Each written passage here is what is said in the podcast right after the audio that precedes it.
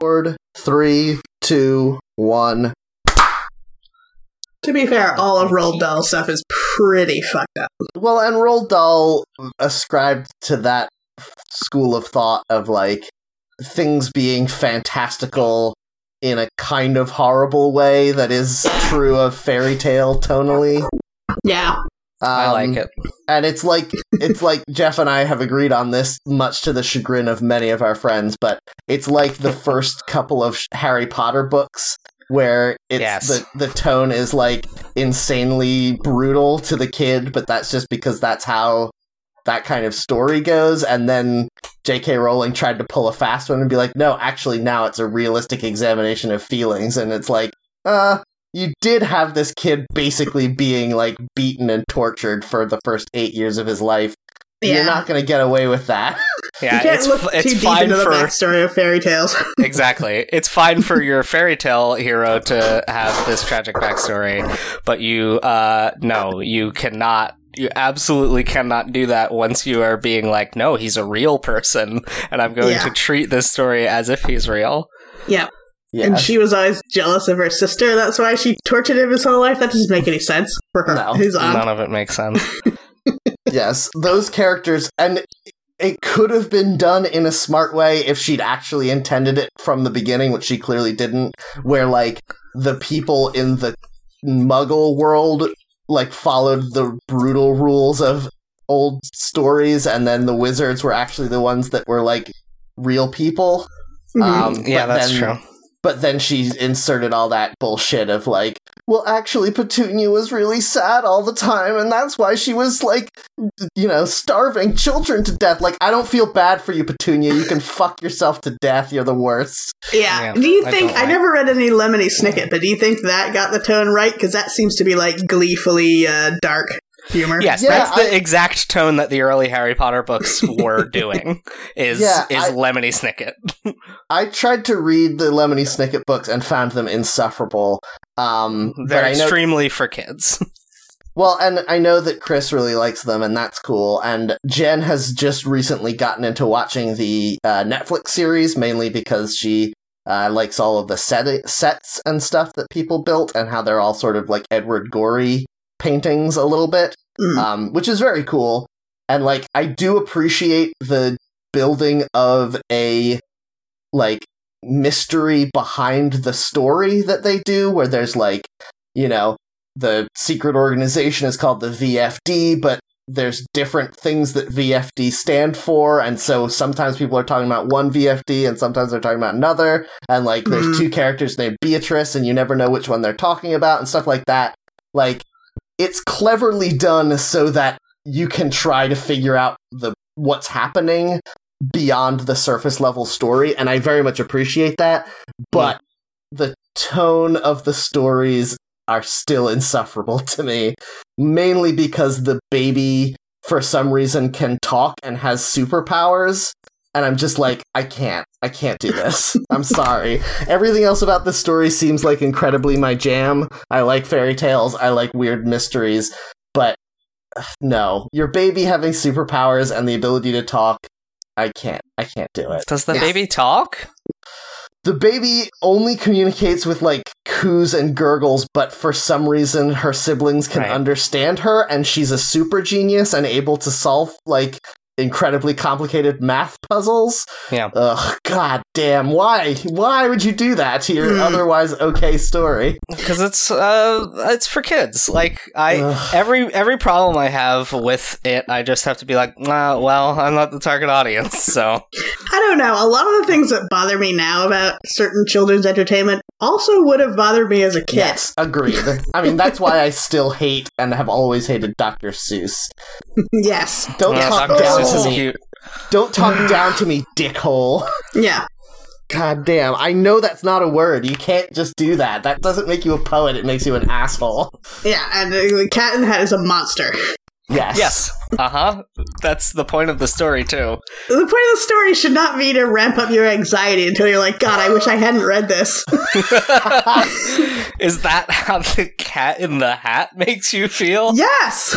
Well, and also, Jeff, you say that that is the point of the story, but the only way that that's the point of the story is if at some point you, the kid reading it, are like, ooh, this sounds like fun, and then you realize that actually it's terrible, but from instant one, it's terrible.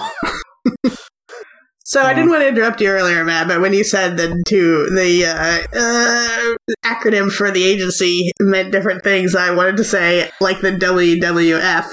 And then yes. I wanted to say the confusion of Jake the Snake. You could be for either. Yeah, that's true. You get it. Is the snake named Jake? Because that would add an extra layer. Yes. Oh man, what if the WWF now made their mascot, instead of that dumb panda, a snake named Jake, just to mess with people? That's a wrestler's name, is part of the joke here, Matt. What? I know. That would be too many things, I think. What are we talking about? No, Louisa is saying about confusion between the WWF, and then Jake the Snake could be either a wrestler or... Yeah, that's the joke. Yes, right. I know, and I'm saying the WWF now should lean into that and make their new mascot Jake the Snake. Oh, I see. You mean the World Wildlife Foundation? Fund. Yeah. I almost said Federation, but that's the wrestling one. They definitely got the better end of that deal, because WWE still sounds kind of like a women's television network. Yeah. Yeah, it's white women's entertainment. You just described half of television. The logo also sucks now, too, because it used to have a W, a W, and an F, and they just chopped the F off instead of adding another line to make it an E. Now it just says WW. Yeah, friggin' PlayStation continues to recommend, because I use my PlayStation a lot to stream, like, Hulu and Netflix or whatever, and so every... WrestleMania? Well, no, but every time I log in, it's like, here's some apps that you might be interested in, and every time it recommends the WWE proprietary streaming app, and I'm like, fucking no! Do you know me at all? They probably get paid to promote that to everybody. Ugh. Why would anyone... Okay, I don't understand why anyone watches wrestling at all, but why on earth would anyone want to watch old wrestling? Jesus Christ. I could see the appeal of watching some, like, early 90s wrestling back when it was, like... It's not like watching a real sporting event where the score is going to matter. It's all a play anyway. I know, yeah, but you want to see Macho Man all coked up yelling about how Hulk Hogan is a phony. I guess, but already professional wrestling is very upsettingly reminding of our fleeting mortality.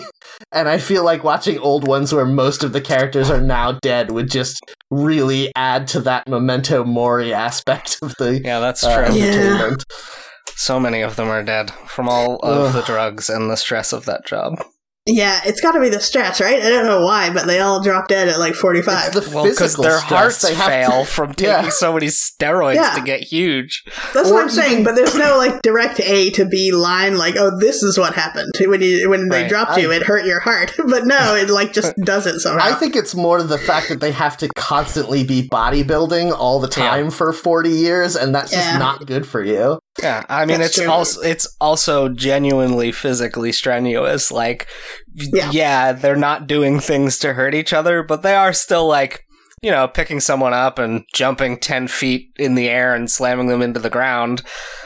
It's not as harmful as if you did that for real to really hurt someone, but it is still very bad for your body to do. That's true, but you don't see, like, every basketball player dies at age 40. A lot of football people do, though. Yes, that's true. So it's the hitting, I guess. That's the thing that kills you. Yeah, basketball people don't really get huge either. That's true, but they're very tall, and tall people don't live that long anyway, so there should be a correlation there. I also their heads get cut off easier. When they're driving in a convertible car. They have a much lower instance of stroke, but a much higher instance of roller coaster fatalities. Oh my god! A kid got killed on Schlitterbahn recently. His head got chopped off. Oh no! Seriously, legitimately, for real, on a roller coaster. That's not good. No, Whoops. That's so bad. Oh man. Well... Way to bring it down, Louisa. There's no reason for that. Hey, you literally said your head would get chopped off on a roller coaster, and I was like, oh, fuck, that happened. It was a good joke until you had to bring it into the real world, is my point. Remember when Fabio got hit by that bird? Yes, I do. Remember when Randy Johnson, the pitcher, obliterated that bird with a pitch? Let's talk about fun death. Those are the two instances that in my mind, they happened on the same day. I know that didn't actually happen, but they are so intrinsically tied in my mind. Yeah, bird attacks.